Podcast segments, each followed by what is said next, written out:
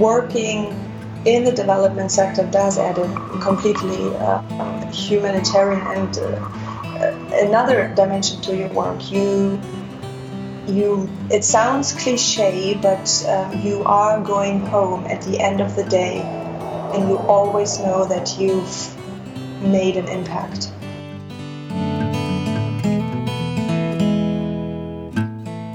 Hi and welcome to the podcast Making an Impact. This is the podcast where all aspects of working in the global impact sector are discussed. My name is Helen Rask and I will be the host in this podcast. In this episode we will meet Sandra Kukla, who is the reporting specialist at the Swedish Committee for Afghanistan in Kabul. Sandra will let us know how she moved from the private sector into the field of international development, how her work has had a positive impact on the Afghan children, and what it's like to live under a difficult security situation. So, let's get started.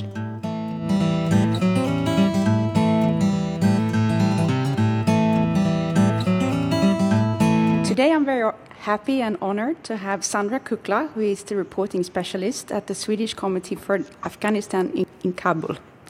Sandra, welcome to the podcast, Making an Impact. Thank you.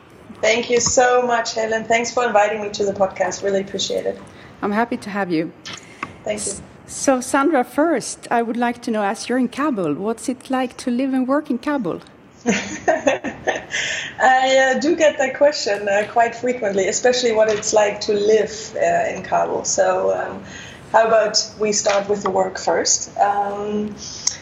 It's so rewarding that I've been here now in my third year, working in Afghanistan, which is for an expat probably quite a long time. And I really like it. Otherwise, I probably would have left after 1 year, and I've kept extending my stay twice now. I'm working for the Swedish Committee for Afghanistan, as you've mentioned, as a reporting specialist. And I'm very fortunate to be working with a very dedicated workforce here, especially Afghan workforce. There's never a day when I dread coming to work. Probably I shouldn't say never, rarely. There's rarely a day.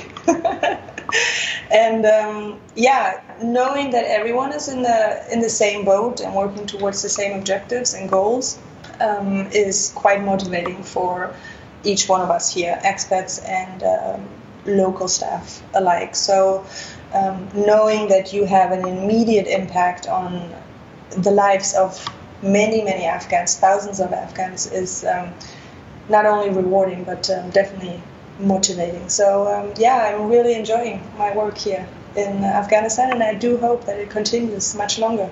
When it comes to living in Kabul, I wish that many internationals and hopefully many Swedes one day have the opportunity to come visit this country. I think it is one of the most beautiful countries in the world, and the people here, one of the most hospitable people, very kind, very, very nice people. So I'd love to see more Swedes coming to Afghanistan in the future. Yes, of course, the security situation is a concern, and it does impact my life or expats' life, as well as, of course, the Afghan population. However, it is not as bleak as the media often portrays, so overall, I'm really enjoying my time here in Afghanistan. And what about the social life? I mean, can you go out in the city and have a nice... Very good question. Well, first of all, it depends on your employer. So if you do work for a UN agency, then movement restrictions and security concerns are, of course, greater. However, if you do work for an NGO, such as the Swedish Committee or... smaller scales NGOs, your movements can be, let's say, a little bit more less restricted. So it really depends on the employer. With the Swedish Committee, movement restrictions do vary, but they are in place.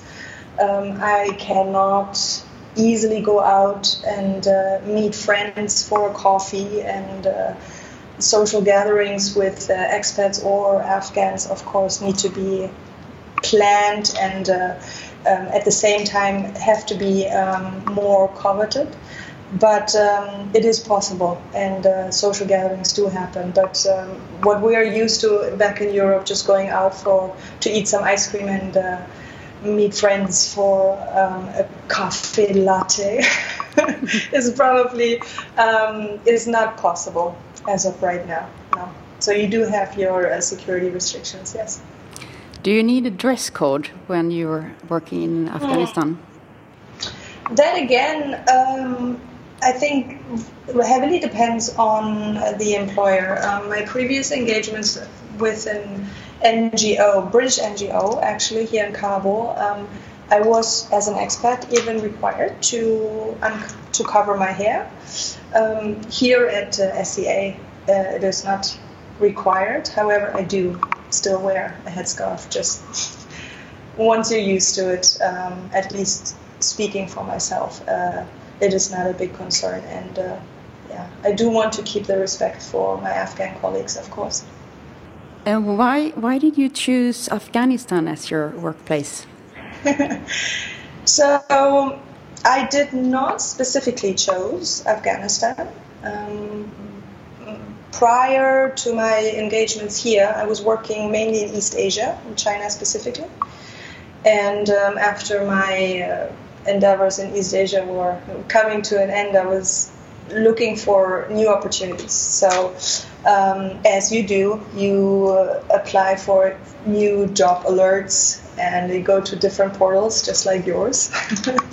And you seek out numerous opportunities. And I saw one job post as a head of communications and reporting at this British NGO, and I just clicked the apply button. And then later on, I realized that the assignment would actually be placed in Kabul in Afghanistan. So I thought, okay, well, I've come this far, might as well go. So that's why I ended up here 3 years ago. And reporting specialist, you say, what do you actually do? Good question. So the biggest donor for Swedish Committee for Afghanistan is SIDA, the International Development Cooperation Agency. And aside from SIDA, we also have other donors, such as Postcode Lottery, European Commission, and many, many more. To comply with their donor requirements, oftentimes it is required to submit reports, quarterly reports, financial reports, biannual reports, annual reports. Anytime the word report is mentioned, there's a good chance that my name is coming up. So I am responsible for coordinating these reports, developing them, and providing overall technical support to the staff here in Kabul, in the field, and at the Swedish-based office in Stockholm. Does that mean also traveling in the country and to go to the sites that you're responsible for? Yeah, so this is actually a fantastic thing that the Swedish Committee encourages, especially expats, to do, which I want to say sets them apart from other organizations in Afghanistan. So we are actively encouraged to visit the field, to see projects. We do have 5 regional management offices and 2 liaison officers, and we are always motivated to go into the field and see our, for example, construction projects or new schools that we have launched, and to see our education endeavors and our work with the health programs and disability programs. So we are actually always asked to go into the field and see the progress that we're making because of the aid that we are receiving. So yeah, I do go on quite a few field visits, and it is always a very humbling experience. Can you explain a bit more?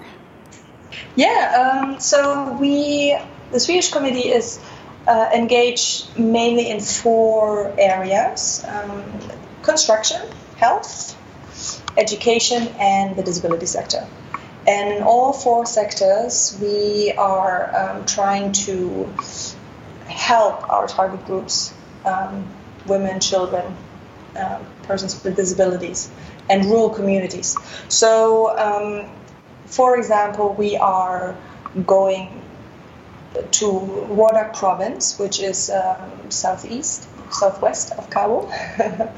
And there is a nomad community that those children in those nomad communities, they don't go to school because they are attending to their livestock, to farming, and the overall focus is not so much placed on education. So SCA is trying to set up schools, recruiting teachers, to give those children the opportunity to go to school and pursue an education, which then in turn empowers them and the community they live in and are engaged in the future to have more say in the decision-making process in their area, in their communities, in their districts, and so on. So yeah, it's a very exciting projects that SCA is engaged in, and I'm really happy to be part of it.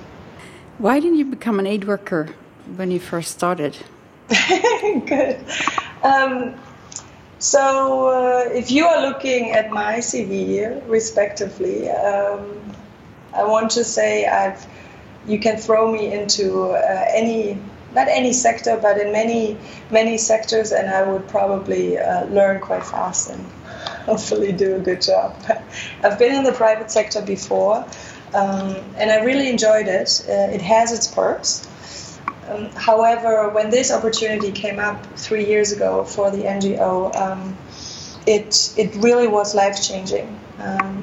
So I want to say that moving forward, I don't see myself going back to the private sector. I would like to stay here in the development sector and continue my work for the benefit of whichever community it may be in the future.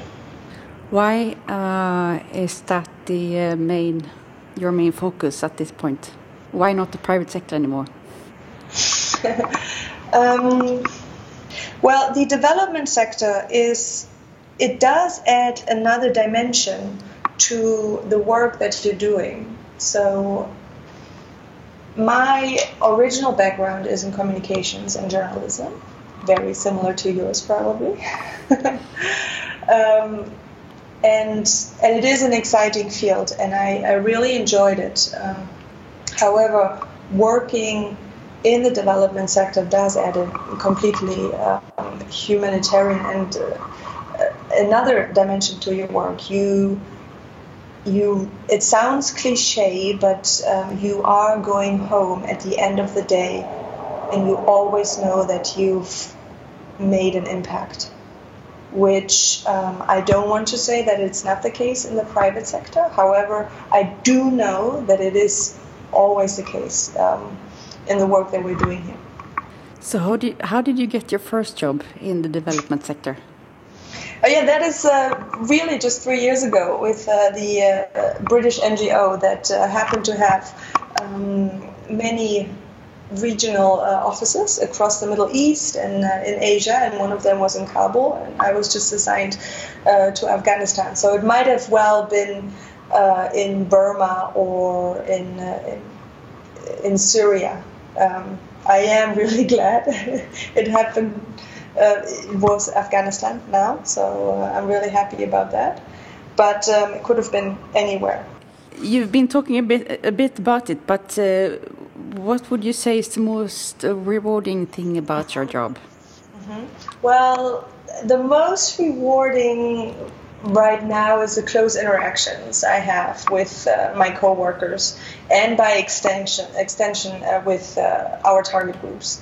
So, knowing that the aid that we have secured and the aid that I'm essentially reporting on benefits rural communities, children with disabilities and women, that is probably the most rewarding about my job. The daily interactions with the Afghan population is incredible, and I always go home at the end of the day and I'm very thankful for having them in my life, and vice versa, I hope. Do you have an example of what was your best day at work? Yes, probably I had one very good day, and I do want to think it was my best day so far. It happened last autumn, 2018, so a few months ago. I went on a field trip with a few co-workers to northern Afghanistan, to a province called Tacha, and 4 hours we were driving along this mountain pass, and it felt like we were going to the end of the world.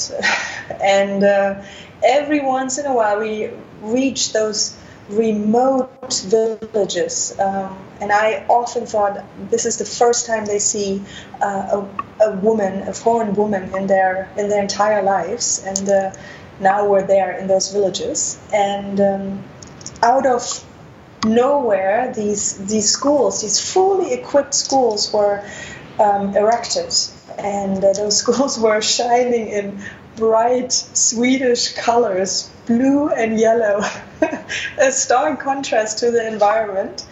And so whenever we reached those schools, the village elders, they would tell us that many boys and girls can go to school now because of SCA. And not only that, but we can even cater to children with mental and physical disabilities. We even have teachers who can teach Braille or sign language and can put them later on, mainstream them into the public school system, which otherwise would be absolutely impossible. So seeing those schools being built in the middle of nowhere, and seeing those elders come up to you and really thanking you from their heart for the work that the Swedish Committee is doing, that was probably the most rewarding and the most fun day I had while working here. And about challenges, what do you face, as challenges in your daily work? So. Well, I've mentioned the security restrictions before, and I do think, especially for an expat, those are the sacrifices you have to make. As I said before, you can't just go out for a coffee, right? Or go for a run if you're physically really active and you want to be in the outdoors. It can be very challenging. On the other hand, what's even more challenging is probably the destitute living conditions that you see on a daily basis. Of course, it is motivating you at the same time to go to work and do your job to somehow alleviate living conditions for many. But at the same time, it can also make you quite pensive about the conditions that the normal Afghan population have to endure on a daily basis, which you get to see. So I think those two aspects are the most challenging, at least for me, security and the destitute living situations. Yeah. Are you ever afraid? No. I do have a lot of faith in our security unit. So they're doing a fantastic job. SEA is taking good care of all of its expats. So no, I'm not afraid or scared. And I do believe the moment that you are, it is probably time to think about if this is the right environment for you. Respect. Yes, but you can't be afraid. No. And so far, I'm lucky that I haven't been afraid yet. What do you think is the most needed skill to be able to perform your kind of job? Well, I think it does definitely help to have a good formal education if you want to pursue your bachelor's and even better your master's in international relations, international development, and these areas of expertise. I think that's a great asset to, especially to land a job within the UN divisions. However, I believe it's even more important to bring a good set of soft skills with you. If you are able to really immerse yourself into different cultures, and if you are able to follow a job that is not 9 to 5 and a lifestyle that can be challenging because of the security restrictions and the living conditions, then this is definitely for you. However, it's not for everyone, and that's why I think, your cultural competency and international competency and your ability to adapt to different cultures is probably a skill set that you definitely need to really flourish in this line of work. Your educational background, you said a bit about that it was journalism and communication? Yes. So as my accent indicates, I'm a native German, but I was fortunate enough to pursue my higher education in the US right after high school. And I majored, as you rightfully mentioned, in mass communications and journalism. And then after graduating, I went to East Asia for a few years and worked in China, Taiwan, and Singapore. And then all of a sudden, I found myself in Central Asia here. So you're still actually doing journalism and communication as a reporting specialist? So this post here at Swedish Committee is the first job that kind of moves me away from direct communications. My post before was head of communications and reporting, which oversaw both fields. However, now at the Swedish Committee, it is solely reporting. I still find the skills that I have required in my previous assignments in communications very useful to be able to fulfill this line of work. However, moving forward into the future, I'm probably going to focus more on grants management and reporting. So I'm slowly moving away from communications. It was a fun ride. I really enjoyed it. However, I do want to move more to grants management, I believe, in the future. What is your recommendations to others who wants to have a similar career path as you have had so far? The advice I would give is to not be afraid. If you are doubting yourself, to accept any out of the ordinary job or an international assignment. If you have slight doubts, I'm not saying you should take any risk, but don't be afraid. There are people who've done it before you, and people will do it after you, and you can be one of them. You can accomplish what you have in mind. It's not as difficult as many make it out to be. However, it does take commitment, of course, and a strong will, but don't be afraid. And if a promising opportunity arises and you're really up for making a change, then I think you should go for it. And if you have the opportunity leading up to a work assignment in the development sector, in the form of internships or volunteering or study and language exchanges, I think those are great ways to really equip yourself with a good job in the development sector. Is there any differences for you as a woman working in Afghanistan compared to men? I think I need to ask the question. No, it's a very fair question. Yes. there is a difference, and explaining that difference to especially outsiders who haven't worked in Afghanistan is very difficult. So far I failed explaining it to friends and family back home. Give it a try to us.